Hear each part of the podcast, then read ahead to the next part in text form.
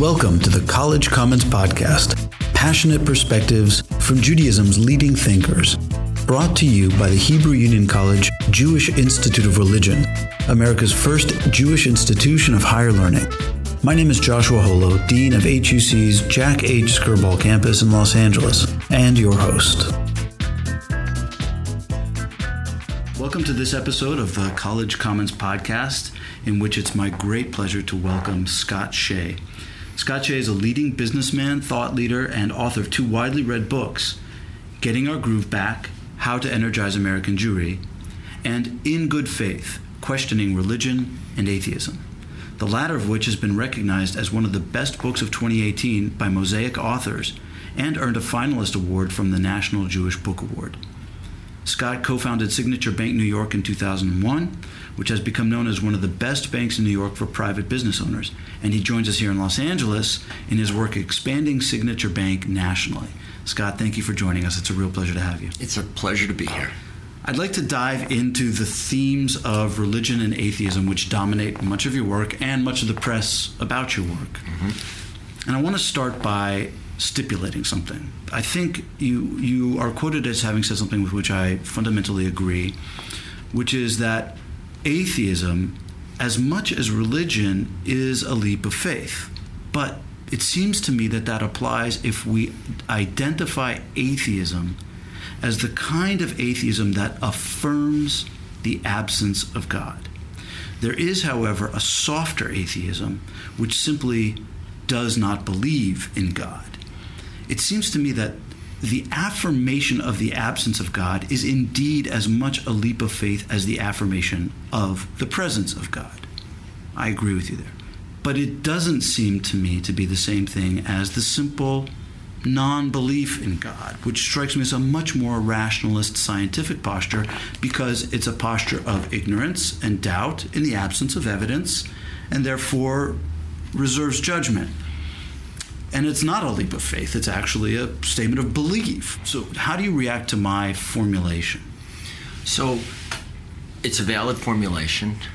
I, I cut it a little differently okay. in that I have no problem, and I say in my book, I have no problem with the non believer who is a moral non believer. And by that, I refer to someone who believes in the golden rule, as Hillel formulated it 2,000 plus years ago. Don't do unto others as you wouldn't want done unto yourself. The rest is commentary. Go learn it. I can make common cause with golden rule atheists. The problem is that reason alone can lead us to all sorts of idolatry. Not believing in the God of Abraham, not believing in a monotheistic God, can lead us in difficult and troubling directions. And I think that this is really what the Bible came to, to teach us.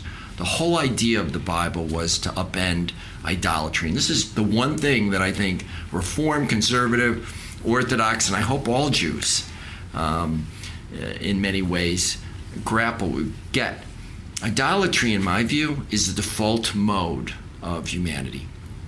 To a, to a great degree, we all believe in something. I mean, tonight I'm gonna I'm gonna I'm gonna uh, debate um, Michael Shermer, and even he in his in his formulations of atheism, and I think he's a very uh, a very erudite and, and, and thoughtful and sensitive person. But he admits we all tend to believe in something because we can't know for sure everything we believe in. We rely on our judgments very much so. And that when we lose track, in my view, of the Almighty, of an Ein Sof, an infinite God, we tend to believe in other things, and that's idolatry. And and here's the key point in a way from my in my in my book that I think I make that that underlines sort of all of my thinking, is that we we tend to think that idolatry in the modern era is, was some quaint sort of bowing down to statues or um, magic making, something harmless and quaint. Uh, but in reality, idolatry, I think, is the source of all evil. It's a, idolatry is a set of lies about power.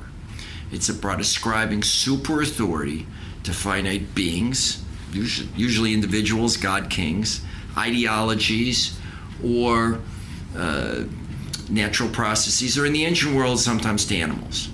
But in the modern era, we're still, unfortunately, following God kings. Whole 20th century was a catalog of God kings, pharaohs.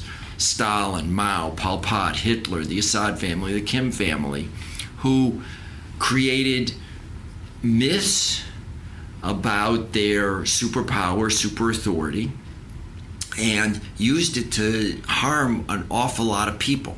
They got away with it because people believed that they were unquestioned and unquestionable. They were like gods. So, my fear is that the absence of believing in an almighty God, in a monotheistic God, opens us up to idolatry. I don't think that has to be, but I do think that idolatry is our default mode.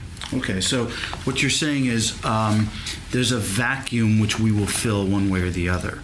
Uh, if I'm, if I, you're nodding, yes, meaning that I'm, absolutely, I'm not, I'm not misrepresenting your position. Yes, that's okay. our default mode, right? And that's what the Bible came to overturn. Okay, so let's talk a bit about idolatry. You've you've um, articulated a kind of idolatry which has to do with it's a it's a, a version of the classical notion of idolatry, which is the imbuing of a non-divine thing with divinity that it has no right to claim, effectively. Right. And that that in that in that falsehood is an intrinsic perversion, and that and that has all kinds of moral consequences or immoral consequences. Right. Um, I think potentially, potentially, certainly potentially. Okay, so the potentially is an important uh, qualifier. Uh, and yet you call it the root of all evil, which seems to mitigate the potentially uh, qualifier. Mm-hmm. Uh, it seems to be a little bit more absolutist than mere potentiality. It seems to me that the misallocation of divinity is indeed a likely cause of all kinds of problems. I don't think that that's too challenging an argument for a rationalist because a rationalist would say that any allocation of divinity is a misallocation because it's something that doesn't exist. And so, sure, yes, you're right. The, the attribution of, of divinity to someone like that, to a pharaoh, is, is a bad thing. Can I interject? Because yeah. I think the it is you may or may not believe in God. Yeah. But it's rational to believe in an infinite God that created the universe, that is the Ein Sof, that is without end, that's a rational idea. You may say it doesn't exist, we don't think about it, but it is inherently irrational to think that Hitler, Stalin, Mao, uh, you know, Kim Jong Un, or whoever had something to do with the creation of the universe. Right. That their ideology, that they are essentially deified. I mean, in a certain kind of way, how did but that's that's where a, a, a, radical atheist or a radical rationalist could the second half of your formulation can agree and stipulate without further debate. Nobody of, of good faith faith wise or of good faith rationality even extreme rationality disputes the first, second half of your of your formulation. It's the first half that um, a is independent. By the way, the, the, the, truth of the second half need not be dependent on the first half. But it is also true that the first half is the controversy. The second half isn't controversial. So the uh, now I speak to you as a religious being and as, as, as a believer. And, I mean, obviously, I'm the representative of, of, of, a, of a theist Jewish institution, but I'm not speaking to you representationally. I'm speaking to you as a fellow Jew and as a believer.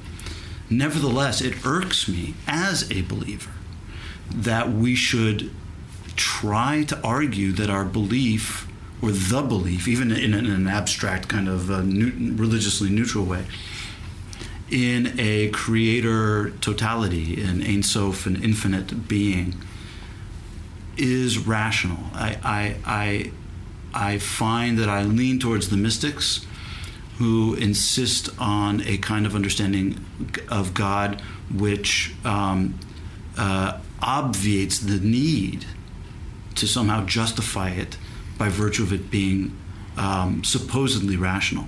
Moreover, as a rational being as well, I actually take I take umbrage because if we just at its core, if rationalism is evidence based, mm-hmm. and if the nature of God defies evidentiary pinpointing, because God is this Ein Sof is so uh, it's untestable, it's unreplicable, it's only knowable through emotion. Why do we feel the need to to categorize it as rational, except insofar as we acknowledge that we live in a post Enlightenment modern world where the currency of the realm is rationalism, and so that we are actually kowtowing to a set of ordered thinking that we, like Maimonides, feel the need to put ourselves in the box of rather than courageously owning the non rationalism, not irrationalism, mm-hmm. but the non rationalism of belief itself. There are certainly many people I talk to for whom faith and non rational belief is sufficient. It, it, it doesn't work for me, but I totally respect that. Right. From my perspective, and this may be partially my upbringing and the like, I see that there are two possible hypotheses one that God exists, one that God doesn't exist. And I have to look at the universe and I have to look at my life. I mean, and I think that, and what I try to argue in the book is that there is plenty of evidence from our universe that there is a creator. Because if you stack up the hypothesis of a creator God, of the God of Abraham or the God of the Bible, versus the scientific hypotheses that say that the we are one of many universes in the multiverse that sprang up from a quantum fluctuation in nothingness. When you start to drive down on the assumptions that are needed to get there on the creation essentially uh, there and you probably heard there are six constants in the universe martin uh, sir martin rees famously wrote a book six constants there may be as many as 30 constants, but let's just stick with six. Uh, the likelihood of those constants just happening randomly to be able to create a universe that can potentially support life, indeed support atoms, indeed support you know any matter being created, or that wouldn't be blown up with antimatter annihilated the instant it was created. If you do a a, a just a, assume it's all by random chance, you get to a number of about one over, and that we're a successful universe, so we're the one, one over about 10 to the 140th power. Now, that may not sound like a lot, but just keep in mind that 10 to the 78th power is the number of all atoms in the universe. So, is it possible that we were created from a quantum flux? Maybe. But if you then look at, and I've spent a lot of time looking at um, our ability to randomly morph into existence from amino acids that may have arisen somehow through interactions, and it is it possible that occasionally amino acids happen. But again, when you look at it statistically, and maybe because I'm a banker, I'm a numbers guy, we're all composed of proteins. And the minimum size of a protein is about 150 amino acids. It's pretty complex because for a protein to work, it has to fold, as you may or may not know. The average size of a protein in our body, I think, is about um, has about 250 amino acids. They all have to be arranged in particular ways. There's a special alphabet that relates to amino acids. And to make a long story short, the chance of getting a replicatable, foldable protein is about 10 to the 74th power. And if you look at what needs to happen and the time frame that needs to happen to have the neo-Darwinist, which is what everybody is today, the neo-Darwinist uh, molecular mutation result in anything that comes close to human beings, it the universe would have to continue for many, many, many more billions of years. So I hear the argument for well, we don't have to worry about creation because we've solved that by science, and we don't have to worry about um, about the reason that life exists because we've solved that with science. But the when you actually do the numbers, you know, I'd rather save my money and buy a Bible. Um, I but, think the odds are better. But you're you're you're setting up um, a. Uh a contrast of opinions, which is not the one that I'm setting up. Okay. Uh, I am indifferent to the math on the likelihood that a, a scientist, uh, hardcore rationalist model might indicate, wow, it's really improbable. There's a lowercase m miracle going on right. here. Um, great that's one hypothesis. Fine. I mean, it's it's rational, but it's also built on probabilities, and it's it, the, the, the rationalism behind it is a rationalism that understands the nature of probabilities. That it's just probabilities. It's not definitive. It doesn't claim to be definitive. That's the key. Whether or not it actually is definitive isn't the point. The point is that the mindset behind it is one that opens itself up to not being definitive. That's a powerful approach. The theist approach is nakedly just belief. I mean, there's absolutely no testability. There's absolutely no replicability. There's absolutely nothing except another set of probabilities right. that you can rattle off. But I don't. I've already sort of let the let the probabilities cancel them out because that's not where I'm going. I'm going with the principle of the the the the the, notion, the principle undergirding any theism is nothing more than the emotional vacuum which you referred to in the beginning of your comments. Now, I am a not only subject to that vacuum, I have embraced it. I have bought into the thematization of it and the civilizationalism of it, and, and I, I own and live and am Jewish in it without. This is not an apology right. or an apologia, either one. This is simply a celebration of the fact that I don't feel the need to cast my faith in, in the guise of the fashion of the day, which happens to be rationalism, which I also buy into because it seems to me a crutch, and it seems to me a crutch of um, unself aware vulnerability. Whereas, if you just embrace the fact that belief is intrinsically non rational, you are owning your self location in the universe. And that is powerful. And I don't have to kowtow to some half baked, semi quasi rationalism that's qualified by a million other adverbs and adjectives.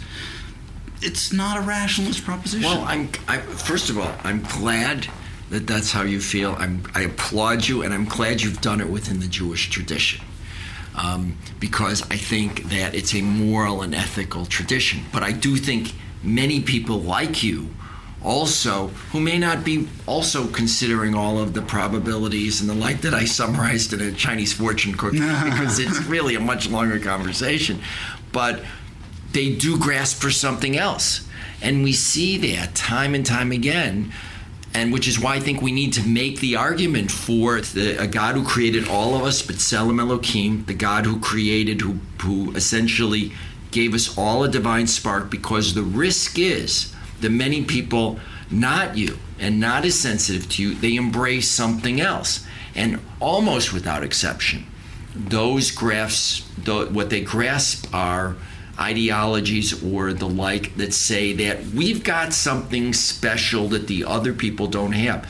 We which tends to move away from the golden rule. I mean, how did Stalin I'll take him as an example. Clearly, an clearly an idolatrous figure. I think you you yeah, stipulate that for sure. So, how did he get?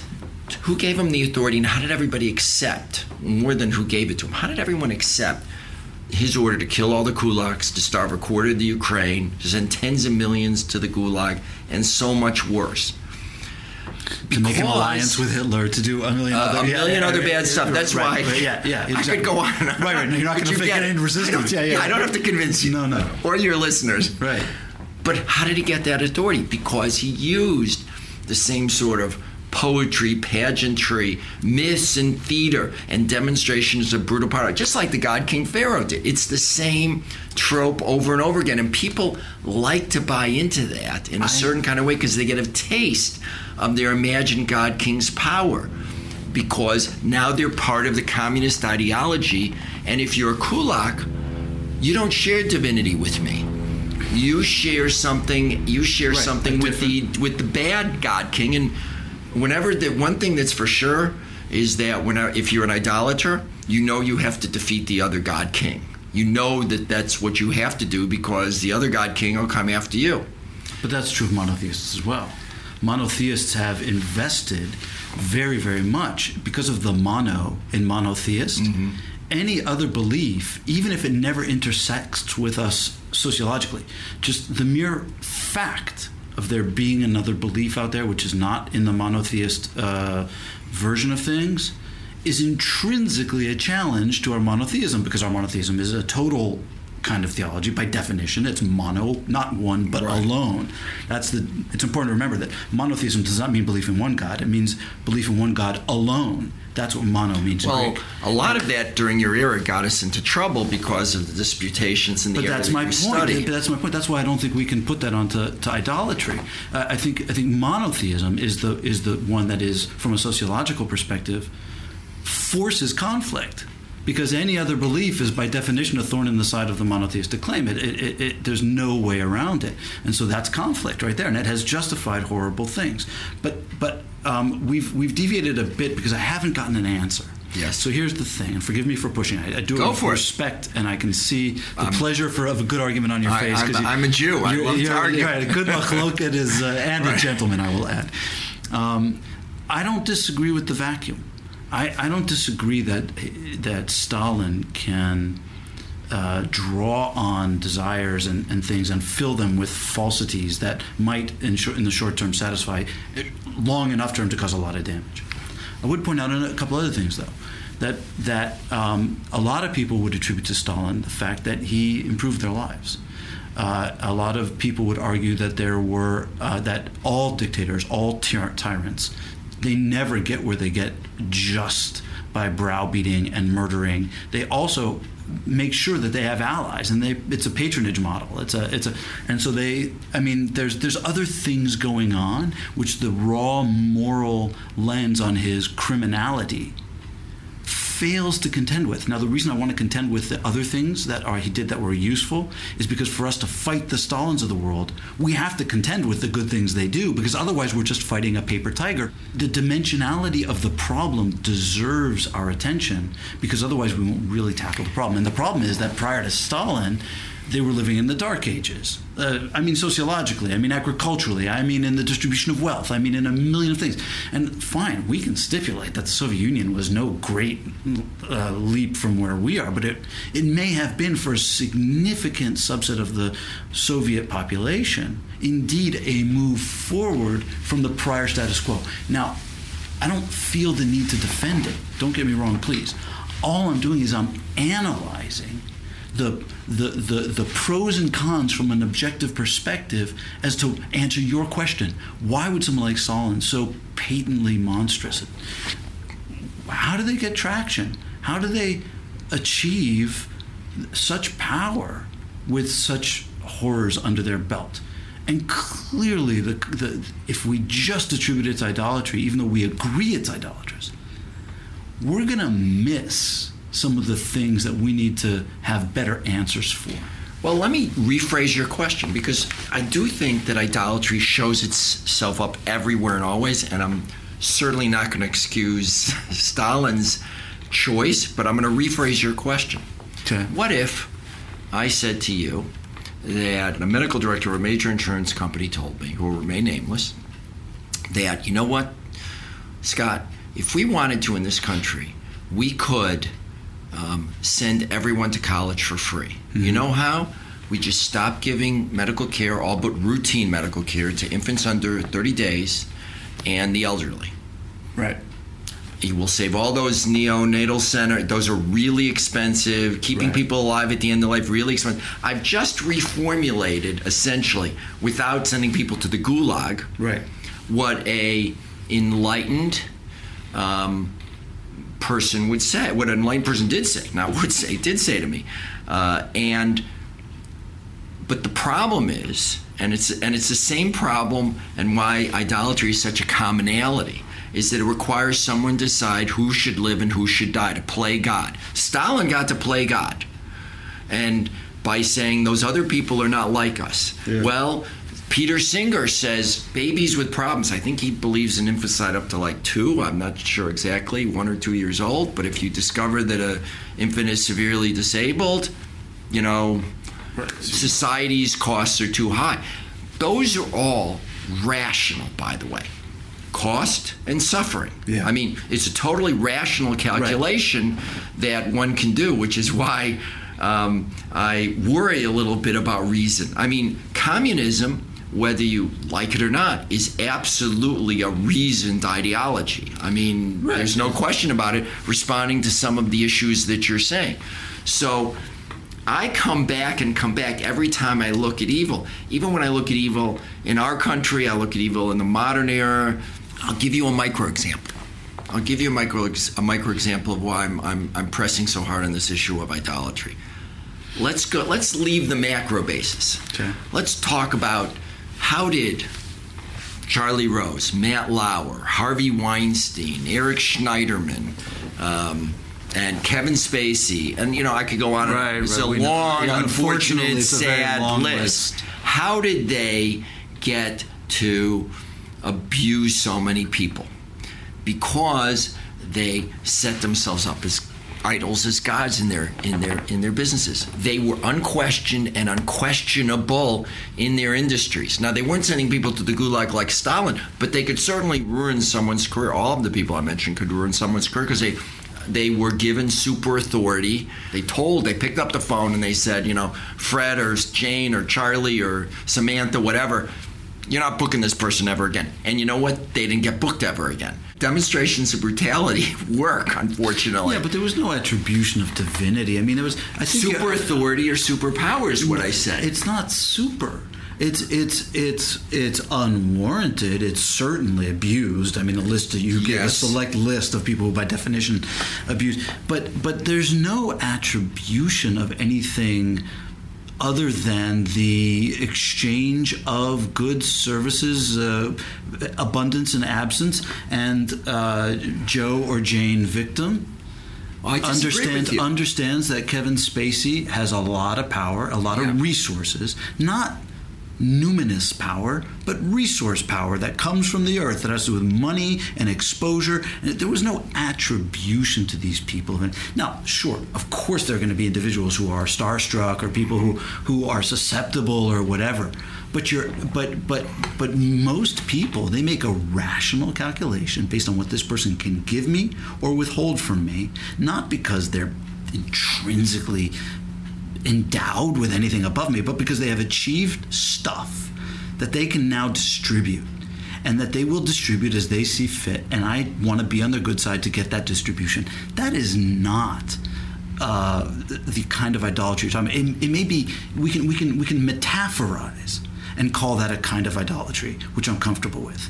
But I'm I'm resistant to, to, to my understanding, and I may be misunderstanding. Okay, so let me so, press a little further. Okay they aren't actually real gods because they can be toppled, just like Stalin, just like Hitler and, right. and other well, people can be toppled. We know that they're not. Right. We know that they're not gods. Yes. But I would say if you contemporaneously listen to people describing their powers, they didn't. Harvey Weinstein just didn't just have the normal power that one would have with normal authority, and it went beyond his ability to distribute roles and the like. It was an industry power. He could make calls, just and I'm taking him as an example, and destroy someone's career because of yes. who he was. Because you know this is what Harvey Weinstein wants, and sadly in my career on Wall Street and other other situations, I've heard this is what so and so wants, and so so and so gets it. it. It's not that they're distributing anything to me, but it's this aura of you know again it's not pageantry and poetry in the same way as Hitler used it or as the Assad uses uses it or as the Kim family uses it but it is the same idea and I'm taking it from a micro to a macro basis of any time we do that we we tend to slip very very quickly into idolatry. Even in this the United States right now I will say to you people take truths from whoever they're I don't want to say that they're God King pharaohs, but whoever their leaders are. I, and that happens again and again. I, in, in my experience, and now I'm not, I, I can't speak with any authority here. Just as a social being who has friends and conversations, sure. and that's not that's not the dynamic that is at play when you use the word superpower, super authority, or uh, deification or idolatry. All of those evoke uh, numinousness, the, mm-hmm. the the sphere above the atmosphere, not spatially speaking, but uh, uh, religiously speaking. Uh, uh, the word I use the word numinous because it's religiously neutral, but it refers sure. to the religious impulse. Sure. I just don't agree that for the vast majority of people who willingly or unwillingly or semi-willingly or whatever subject themselves or find themselves subject to these powers, these people who do have power. I'm not questioning the power. I'm not questioning the power of the phone call or that they couldn't actually do damage or indeed help. I, I'm acknowledging that. That's the distribution part. But, but I'm, I'm saying that the people who are victims of it, in my experience, which is secondhand and completely unscientific, they don't, and when they go home and have a beer with their buddy, what are they saying about Weinstein? They're not saying that Weinstein is actually a human being in whom resides anything. They're saying, God blanket, I got this schmuck of a boss who wants everything, and, and, they, and they see right through it. And they may or they may not play the game, and they may be pressured, and they may have all kinds of, there may be real, genuine victimhood here, don't get me wrong. But the majority of them do not concede to these powerful, powerful people no doubt about their power. Anything remotely idolatrous, if anything, they're constantly knocking them down, but acceding to them because they because of the distribution of, of, of, of stuff. We agree on the power, the raw power, micro or macro, you name it, that there is a, a, a real power, an exercisable power that people can actually you know make other people or other things happen in certain ways because of this power. Power is a real thing. It is it is the capacity to do things. We don't disagree about that. I think where we disagree is the attribution to those powerful people by third parties or second parties as to the nature of that power. It may be humongous power. It yep. may be very readily violated power all of those things, to be sure, you and I agree completely. But the source of that power is, is radically different in our perspectives. I think most people are fundamentally skeptical about the source of that power. They understand that that power came from either ruthlessness or great skill in one thing and willingness to be papered over by others. I mean, whatever the dynamics of human interactions are that we all know, but but not the attribution of something um, uh, even remotely. Um, God kingy or or even even um, special. So let me even drill it down to another place that I think we okay. agree. So all the folks I just mentioned, yeah, certainly didn't follow the golden rule. Agreed. Because clearly, right, okay. So if I said that my fundamental desires to make common cause for people who follow Hillel's formulation of the golden rule, don't do unto others what you wouldn't want done unto themselves we agree. We agree, right? We agree. And and we should promote that. Yes. Right. So I think at a very fundamental level, that's what I'm looking for people to do. And I and I don't and if so if you don't believe in God and you don't believe in anything, but you believe in that, you believe in common humanity, I can make common cause with you. Yes. Um, here, here. Not everybody gets it. Cane your boo. That's Cane your boo. That's good. So, but the the issue is that so many people who we look up to as people of reason. I mean, I, I did a, I, I had a great time. I went to, I did a Google talk, which is uh, was a lot of fun, and I met a lot of you know Gen Zers and millennials before and after the the event. It was a lot of fun, and and but I had a common question that I heard many multiples of times, um, numerous times, not numerous, but numerous um, times, which is people saying, well, you know, we have reason. That's enough. And I kept telling him, I'm okay with that as long as, again, you, you follow the, the golden rule. Well, what about Kant? And I would have to say that, you know, Kant hated the Jews. He said he wouldn't lecture to. The, I mean, you you probably yeah, read him. He hated the Jews. He was an absolute sexist. He thought Negroes, as he put it, Negroes of Africa, have feeling that only rises to a trifle. I think I'm, if I didn't get the, the quote exactly, it's something like that. he's a racist. He's a sexist. He's a um, misogynist too. I think he said um, something like, uh, "In marriage, he is the party to direct, and she is the party to obey." Something along those lines. So again and again, this is the fellow we look to for the moral imperative. And any time, and I really worry. That's why I worry so much about non-belief in God, is because I think it's so easy to morph into idolatry. And I think Kant, who did a lot of good stuff, right. did, but I honestly couldn't make common cause with him because clearly he doesn't think of the golden rule. He excluded a ton of people.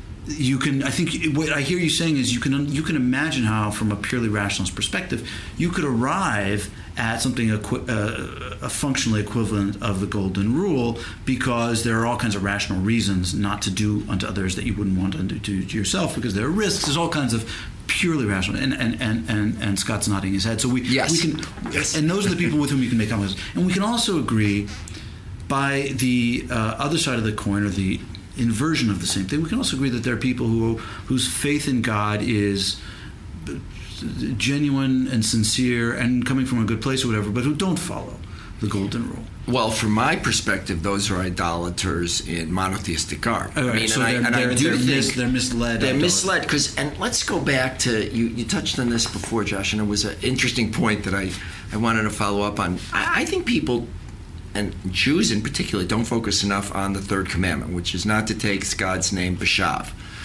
No, not to take it in vain. vain for not to take no God's purpose. name it's, in gr- vain. Gratuitously. well, but I think it's a little deeper than that. And what I try to argue in the book is that any time, this is where religion goes off the deep end and becomes idolatrous. Because anytime I say or someone says, I've got a direct line to God. I've got a direct intercom to God. And right. I know what he's going to say. Listen to me because I'm I'm the vicar of God. I'm the vicar of God. I'm the spokesperson from God. I'm the sole spokesperson of God. then that's when the real horrors start because then you weaponize monotheism to turn it into idolatry. So that's sort of my theory for when monotheism goes off the deep end. And yeah. you have no shortage again of the Ayatollah. Right you know, that created a mini. Forget about all the other stuff. Nobody even talks about the mini Holocaust right after the Ayatollah Khomeini took over for the Baha'i. I mean, so That's many right. things just right. happened That's because right. he a said complete, he said attempted genocide. he, he said uh, anybody any any religion after after Islam is is you know the people have to be slaughtered right. essentially. I, I, don't think I'm even no, making no, it worse my, that's my understanding. Yes. That's right. That's right. Um, and people did it. You know, so because the Ayatollah was the sole spokesperson for God, literally. And we've seen that unfortunately with the Crusades, and we see it with the KKK. We saw it here, sadly, in this country right. with the KKK, Jim Crow. And so I think we have to, and that's why I say in the book that see, I, I, I think there's is a theory, an overarching theory of evil, and I think it relates to monotheism and to, I mean, uh, it relates to idolatry, and when monotheism becomes idolatrous, and we no longer look at everyone as Tselem Elohim. Clearly, Ayatollah Khomeini wasn't thinking of the Baha'is at Tselem Elohim as, a, as being created in the image of Obviously, God, yeah. right? So, and clearly the crusading popes didn't think of the Jews or the Muslims right. as being made in the, in the in the image of God. That's when you really get the, the horrors. Before we return to the podcast, we want to let you know about digital learning on the College Commons platform. Beyond this podcast, which is available to the public at large, check out the online courses at collegecommons.huc.edu for in depth learning, digital syllabi, assignments, inspiration for teaching, and one of our most influential courses called Making Prayer Real. Subscribe with your synagogue for all this and more. Just click Sign Up at collegecommons.huc.edu. Oh, and one more thing help us out and rate us on iTunes. But whatever you do, do not give us five stars, unless we deserve it. Now, back to our podcast. What's religious about any of this? I, I get the golden rule part. I get why that is the keystone to your argument mm-hmm. for the funda- and, and embedded in the in the uh, your commitment to the golden rule is uh, the, the the recognition of the divine spark in all of humanity by mere virtue of being human. End of story. Full stop. Done. No qualification. Great. That that's really kind of um, that's that's uh, comfort food. We're, we're good. That's that's lands great. Not accepted by a lot of people. I'm glad we, we agree, and I'm I'm. I don't know. I, maybe I maybe I travel in very circumscribed circles, but I don't know anybody who would say no. You know what? That's dumb. Well, let me let me just say this. Um, and I'll take our current political situation. I don't care which side anyone's yeah. on. I mean, there was a recent study done by two professors, and actually David Brooks wrote about this in a while, while back in the Times, and um, he asked uh, about the people in the opposite party, so Republicans, Democrats. He found about four. I may be getting the statistics off a little bit because I don't have it memorized, but he said 40%. If you ask 40% of each side, of they think side. the other either side, they think the other side is not only wrong but actually evil. Mm-hmm. And about, um, and I don't remember whether it was Republicans or Democrats, but um, I think it were related to 16 and 20 percent, whichever side, thought that it would be okay if large numbers of the other party just went away, died, and um, that's an indicator that you know idolatry is raising its its ugly head here in this United States, and that worries the dickens out of me. That's worrisome. Uh, I agree with you, and I think again, even I suspect, by the way, that those same people who perhaps flippantly and you know it's one thing yeah, that I, I hope so. Believe yeah, me, I hope so. They would also lament the polarization of the American political conversation. So there's, I'm sure there's all kind, because because that's the one thing every both sides agree on that we're too polarized. And right. So I mean, who knows? I, I I agree. I um, I just I just find uh, I find that there's an opportunity for us. Uh, I'm sure you're familiar with um, with uh, Stephen Jay Gould's uh, uh, formulation of NOMA, non overlapping magisteria, where yes. in religion, uh, by the nature of the religious sensibility, really can't comment on not convincingly or meaningfully on the science, nor can really science, the way science is structured to understand the universe. It can't really, it has no authority based on the parameters that it puts on its own authority voluntarily as science. But the nature of doubt and the nature of ignorance and all of these things as a scientific good is such that it really, God is formulated in such a way that it can't be tested by science. It's not. It's not really in the cards. Um, I like that because I think it affords tremendous dignity to both ways of looking at the world, which really says that faith. It's, it's Augustinian. I, I agree with you, but when you listen, and I've now had to read and have read, Christopher Hitchens, Richard Dawkins, Sam Harris, Daniel Dennett, Michael Shermer, uh, and it goes. The list goes on. Victor Stenger, all sci- all of the, all of the, except for Christopher Hitchens, all are scientists, one form or another. They all disagree. Sam Harris said something close to, you know, religious people need to be put in cages because they're dangerous to others. You know, they could fly into buildings. Uh-huh. So no, we can't just ignore um, but maybe we can reformulate our argument in such a way that, um, I mean, the religious argument, the, the, the, religious sensibility, in such a way that can, um, can, can in a serious, thoughtful way, re-engage with very active atheists. By the way, Shermer, if I'm not mistaken, is of the softer type of atheist, meaning the pure scientific atheist, as opposed to the religious atheist. The, the pure scientific atheist being that I, I do not believe in God, as opposed to I affirm the absence of God. Um, he's yes, he's one softer. Yeah, yeah. Than saying, you know, for sure there is no God. Because right, right. in the end, you can't no. prove there's a God, and you can't prove there's not a right. God. That's, that's why I love your formulation. That that atheism, as much as religion, is a leap of faith. To me, that is an accurate descriptor. I don't. Neither one bothers me, but I think it's accurate. I think uh, um, it's important to recognize that, but I also think it's important to embrace that. Yes. And then to talk about that, and then to and if you really, really embrace that, what happens is I think that the religious sensibility we cease trying to bend over backwards to cast ourselves as rationalists. Let's not let's not pretend we're something we're not.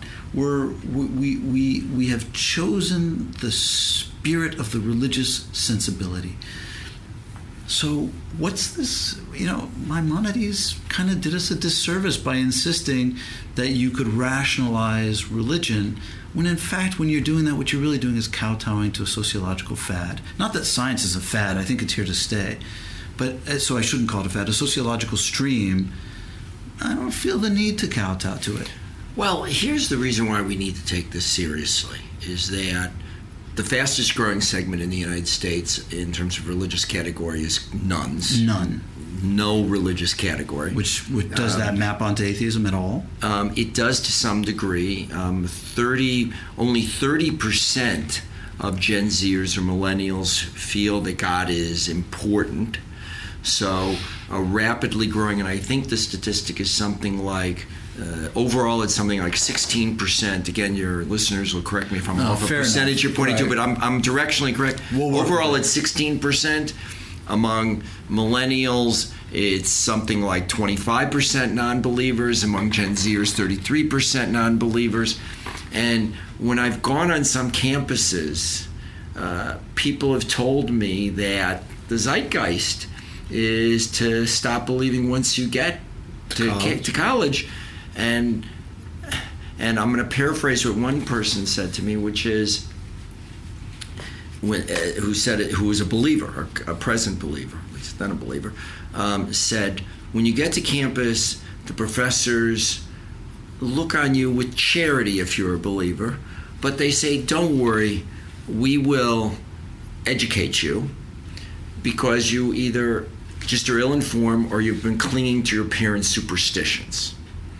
And so I do think it's important to make the case that your case is fine to say that the, the case you're making that science and, and, and religion are separate magisteria, or Stephen Gould, Stephen Jay Gould uh, put it, uh, coined it, is um, is great. But that's clearly not what's being taught. What's being taught in many colleges right, and universities one, is, one trumps the other is that you know this is just that's a failed hypothesis. Victor Stenger actually um, titled one of his book "God: The Failed Hypothesis." Now, I'm just going to say one other thing because please, I'm, please. I'm, on uh, as long as I'm on this on this train, um, which is that the thing that's curious to me because I've read so many studies. I cited a couple of them, but I read more studies where where people try to evaluate does God exist by intercessory prayer, by right, all sorts of different means. And I read these studies and I'm almost laughing because the scientists create a God and then they say, How can we study whether this is God or not? And I'm thinking, well, gee, wasn't that covered in the Ten Commandments about creating God? No, I don't believe in created God. I created gods right, either. Whatever you come up with isn't going to yeah. be the thing that I'm. I'm, uh, I'm depositing. Yeah, I don't believe in that God. What are you? Right, why are you well, spending right. money on this?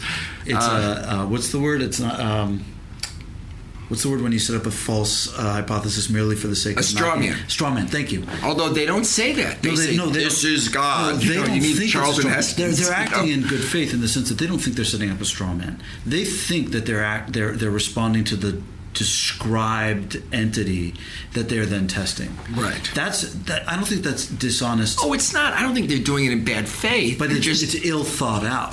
That's for sure. Uh, because the straw man is it's not it's.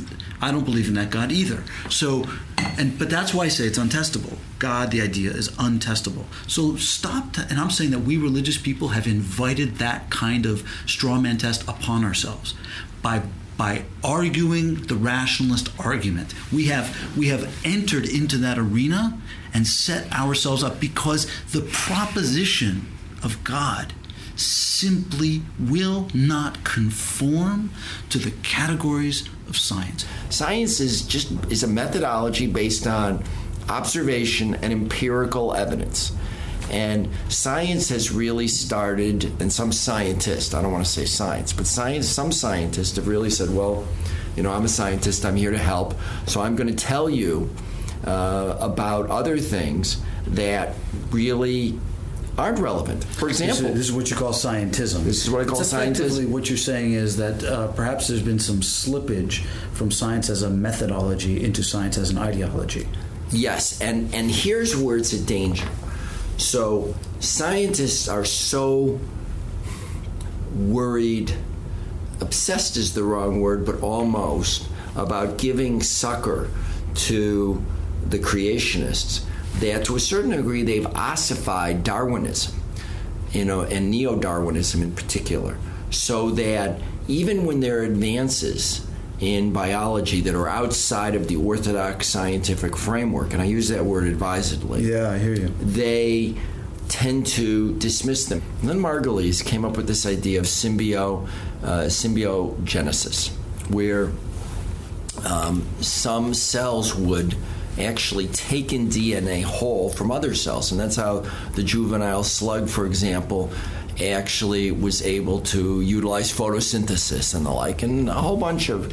She brings a whole bunch of examples, which are really amazing, remarkable examples, brilliant, um, and was a major and, and really had a major contribution to make to science. Except because it didn't fit the idea of symbiogenesis didn't fit the traditional Darwinist, neo-Darwinist model that there would be cell mutation. Cell mutations would some would be good, and they would create a new, you know, morphing of a species um, over time, over you know zillions right. of years. She was rejected. She was almost sent, you know, practically to go teach middle school biology. I mean, the scientific community castigated her, throughout, told her she was nuts. None of which I'm saying is an exaggeration either yeah, finally, though, you know, she kept working on the data, sending the data, and it became irrefutable. Well, that cost science a number of years because it didn't fit, and it didn't fit the neo-Darwinist framework. And now, people are still fighting it, frankly, saying, "Well, this only applies to plants." So when science takes on its own orthodoxy, then it's also an issue for science. I think the because same scientists are just as subject to the vacuum that motivates belief as are religious right. people, and right. so they they have the same needs that they have to fill. And but it, but when in the social sphere, in the in the policy sphere, or it can become a tyranny of its yeah. own. Newsflash: scientists are human. Right, right. and they and and they like power, and they like not being proven wrong, and uh, it's a big problem because you know, it's a problem at other places in science, but it's particularly become a problem. And this may be a sort of symbiogenesis between religious folks and scientists because we've we seem to find ourselves in a uh, in the ring together when Yes. Maybe it'd be a lot better if we had separate magisterium. Well, each said, "This is what we could say about our areas. We're not going to say something that we feel we can't say." And and, and the non-overlapping magisteria argument is a prescriptive argument. What it says is is religion as it understands its own limitations has no right has no capacity legitimately to impinge upon the scientific sphere and vice versa it doesn't mean however that in fact, in the social doings of a, of a group of people, that they respect that, and that and that religious people don't overstep their bounds, and that and scientists don't over. They do. Yes. And in the realm of public policy, um, it becomes extremely contentious, and and and and I think a lot of us religious folks who are deeply committed to the scientific community's um, undeniable and life changing contributions to our world I think we're going to end up siding with the scientists, as I certainly do in this, because as as much as I'm a religious person and belong to a religious community, I do voluntarily uh, subject my religiosity to the um, to the circumscribed confines of of of disenfranchisement when it comes to public policy. Sure, I like vaccines. I make sure, and I don't, and I don't want, and I don't want my government to be right. choosing anything religious because there's no way to choose anything religious without favoring something religious.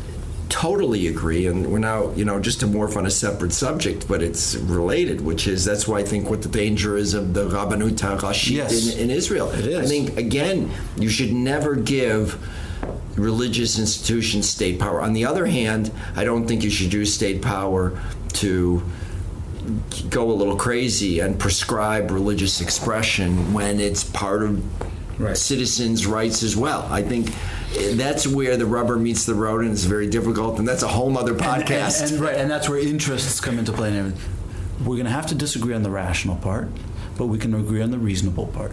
That uh, uh, it is a reasonable thing to um, to squeeze the very, very best beauty of our tradition out for the sake of being a moral compass uh, to do our work, which is to shed light on the human condition uh, with our best moral selves. And uh, to have people like you as interlocutors and partners is a privilege and a gift. Thank you. Thank you. Hopefully, to be continued at a Shabbat table.